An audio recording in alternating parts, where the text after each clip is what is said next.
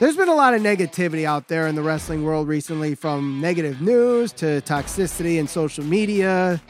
I, I want to brighten things up. I want to have a positive Q&A episode here on the Squared Circle Psychobabble. My name is Michael Valenti. Joining me is Ralph Valenti. All these questions that came in this week, I try to get any that were not bashing WWE or bashing AEW.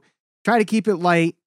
So we'll start off with the first question here that comes from Patrick Holefield. How many AEW belts could you see going to New Japan or vice versa at Forbidden Door? Which ones are being defended? So we have so, so we have the interim, we have the interim AEW championship, Moxley and Tanahashi. We have the IWGP World Heavyweight Championship that's going to be against someone in AEW, not sure who yet. Orange Cassidy and Ospreay for the US title. We're going to have, I think, you know, I don't know the full card yet and what's going to be announced. Uh, but I think the Ring of Honor and IWGP tag titles are in a unification match or, you know, one one on one there with Roppongi Vice FTR and United United Empire. We have the AEW Women's Championship, which is not involving New Japan, so that one's staying. I think that's it right now. I unless there's other matches that are announced, I don't see any other titles being uh on the card. But how many change hands? I think if any, it's going to be the IWGP tag titles going to FTR. Yeah, that'd be a that'd be a likely one. I I look, I think that Tanahashi well, that match will be good and highly contested. I don't see them putting that title on him, so it would it would definitely be a lower ranked uh or lower tiered title certainly not like a more prominent title, I guess you could say. Right. Right. And I think part of that is just simply because, you know, Tanahashi is eventually going to leave to do the G1 climax. So if if Tanahashi wins and beats Moxley, you're essentially going to have you're essentially going to have the Roman Reigns situation with the interim AEW World Championship. And I don't think you want to do that. So you could have just kept the title on Punk let him rest, and then come back. So I, I think Moxley definitely wins that one. And I don't see Jay White dropping to whoever at A, uh, from no. AEW. No, I don't see but, that. Right. Uh, next question comes from Finbar O. Boider. I think I pronounced that right. If not, I apologize. Do you think Jungle Boy would be good as Hollywood Jack with sunglasses, acting all arrogant and cocky? I have seen nothing from Jungle Boy that leads me to believe he would be successful as uh, an arrogant, brash, uh, over the top. I mean, he just doesn't have that type of charisma, or at least hasn't shown it or discovered it yet. So uh, I think it could be fun. Um, Max Dupree is probably doing that similar thing right now, maybe similar to that in WWE. You're saying it wrong. You're saying it uh, wrong. Well, it's Max Dupri. Max uh, pre.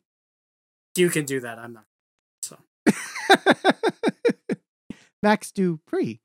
Anyway, uh, I I don't know if he needs to be a cocky, arrogant Hollywood star, but I do think kind of giving him like the shades and maybe a leather jacket. I don't know if you have to necessarily cut his hair, but I think something that you need to do, you need to get him out of the loincloth and make him more jungle man, I guess. Make him more of a man than a boy. I don't know how you do that. That's a step in the right direction, but I don't know if the Hollywood Jack would be the right move there. But maybe you tie it into Luke Perry and see what character, you know, maybe do the character he had, you know, in the 90s. But that that might be the better way to go. Next one comes from Streborama. What are your picks for best in-ring performer and best promo all time and currently in wrestling? All time in ring performer, probably either HBK or Kurt Angle off the top of my yep. head. Currently, uh, I'll go this past year. I already said I think Dax Harwood or Seth Rollins or probably even Cody have been best. If you want to say WWE, a promo, MJF cut the best promo this year. Cody's a good promo. Uh, all time promo uh, there's a lot of people. Austin, Rock, Jericho. Any of them have had Orange Cassidy. Yeah, that was. no, uh, I agree with you on in ring performer all time. Shawn Michaels and Rick and Kurt Angle are my one and two. I also put Savage in the conversation. Ric Flair's in that conversation. Bret Hart's in that conversation. I'm actually kind of surprised you didn't put Bret Hart because you're the Bret, you're a Bret guy. I'm a Shawn guy, but nonetheless, I mean, you can't go wrong with either one. Promo, Roddy Piper is an all-time great. Dusty Rhodes is an all-time great. Ric Flair is an all-time great. Cena doesn't get enough Cena. credit. Cena's a good is an all-time Punk. great. The Rock, Austin, Punk are all great promos. As far as today, MJF, I agree with you on for best promo. Jay White is is unbelievable as well. Just doesn't get enough credit because not enough people here in the states watch New Japan Pro Wrestling. Um, I would say also Cody. I agree with you on that. Seth Rollins, Roman Reigns. I you know the tribal chief character is you know resurrected his career and at least got most of the fans on him. I still think there's people out there that will not like Roman no matter what. So I think you know Paul Heyman too. Heyman. Got to Heyman, put him in. Triple H. Yep, Triple H is a good one too. There's a lot. You know, it's hard to pick just one. And I'm sure that, you know, you guys in the comment section are going to really give us a good conversation regardless. Best wrestlers today, I'm going with, and I said this in my Dominion review, is Ichiko Okada or Walter slash Gunther. Yeah. Those are the two right now. You could say Seth, you could say, you could say Punk, you could say Cody, you could say Roman, you could say whoever. But to me, it's Walter or Okada. They just don't have bad matches. Even their worst match is like four and a half stars. They just don't have bad matches. And even like Walter right now is having squash matches, but even then, he looks like a million bucks. His match with Ricochet was really good. Yeah. Yeah. So, you know, he just works with people of all sizes, shapes, talents, styles. He's he's just I mean, he's just awesome. Can't go wrong with that. Uh next question comes from Luis Costa. Who dethrones Jade Cargill? I feel like we've gotten this one before, but I feel like it also can change because they haven't really built up anyone in the women's division to do so.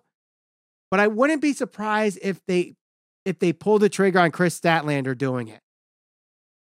Right now, it's either going to be if if they did it for recency, it would probably be Statlander or Athena. Mm-hmm. But other than that, Maybe Toni Britt Storm's in the title picture. Yes, she's in, but she's in the AEW World Title picture. That's what I'm maybe saying. she- so that kind of yeah. takes her out of that for a little bit, I would imagine. Right. And if she if she beats Thunder Rosa, does that revisit Britt Baker because they are one and one on each other? And then you have the payoff with that, and maybe Britt wins the title back. That's also a possibility there. But here's a here's a great question. I saved this one for last, Ralph. Why has nobody ever handcuffed themselves to the bottom rope during a battle royal or a royal rumble? This comes from Jay. I don't know. I've never actually heard somebody point that out, but I, it seems like a logical thing to do. It, it makes a lot of sense. I know we've seen people go under the bottom rope and hide under the ring like Jerry the King Lawler did. Was that the 95 Rumble he did that in? Vince McMahon did it as well, no? Well, Vince McMahon, he got out of there and, you know, got Austin to the men's Right. bathroom or women's bathroom and had him beat up there. So, and I think The Miz has done it before. There's plenty of people that have hidden under the ring. I think even MJF has hidden. Santino Marella kind of did something like that. he got knocked out Right. and then came in last minute. Same thing with Rusev when Roman won the Royal Rumble in 2015. So, it, but never handcuffing themselves to the bottom rope.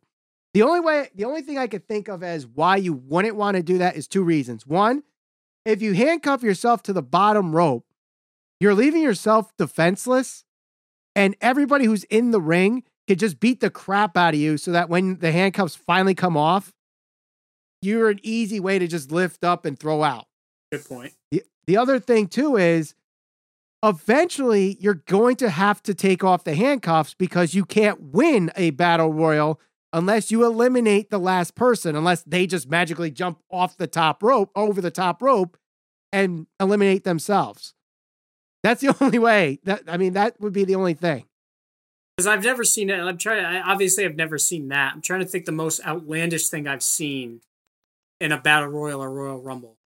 Outside of Kofi's, you know, saves in unique ways of getting saved uh, out of the Royal uh, Rumble. Yeah, I guess to a certain extent. Always was a fan of. I don't know if, which bushwhacker it was. He came out marching. He got thrown out of the ring, and he just marched right back.